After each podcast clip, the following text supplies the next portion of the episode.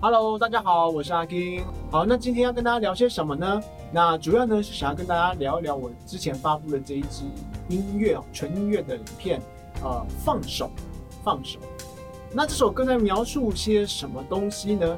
其实这首歌非常简单，它就只有钢琴、大提琴、小提琴三种乐器而已。那它主要是在描述，当我们面对呃离别或者是一段关系的结束的时候。会产生的一种心态。好，首先在一开始的时候呢，是由钢琴以非常缓慢的节奏呢开始哈。那其实它象征的就是一个事件的发生。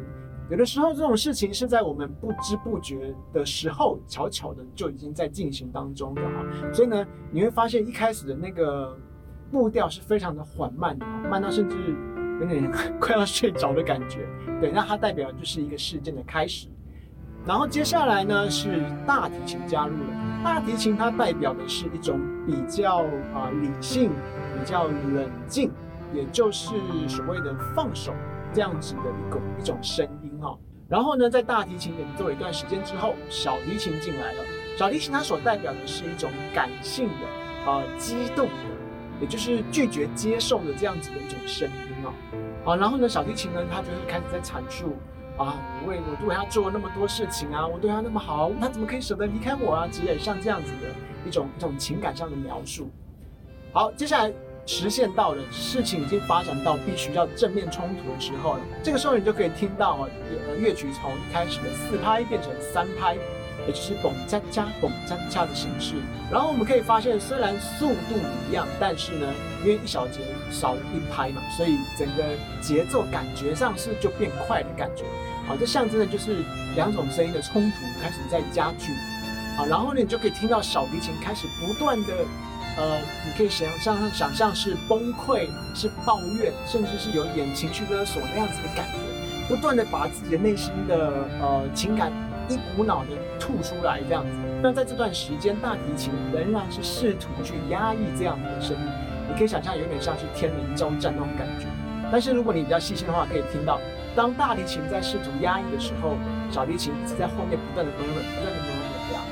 然后到最后呢，就是大提琴、小提琴你一句我一句，你一句我一句，甚至在最后的时候，你可以听到小提琴的一个高音的地方，嗯，这样，你可以想象像像尖叫的那种感觉。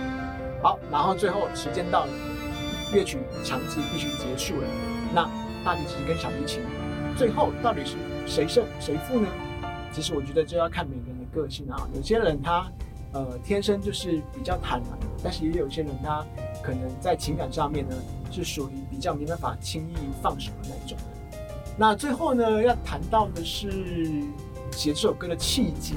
那这首歌大家可能第一开始就会觉得是是是感情关系啊，但其实我写这首歌一开始是因为呃我之前在沙屋地工作了五年。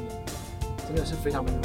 那那是我第一次离开家，你知道吗？我连当兵都是在淡水，就是离家一个小时的那种距离，所以那算是我第一次呃长时间离开家。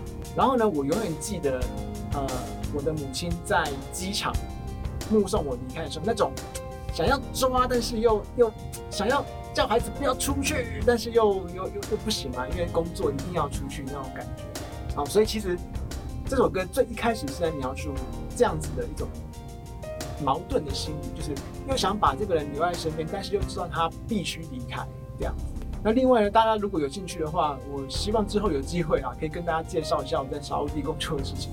那真的是一个嗯非常有趣的国家呢。啊，希望日后呢有机会的话，可以再跟大家分享。最后呢，如果你喜欢我的影片，也麻烦帮我按赞、分享、订阅以及开启小铃铛。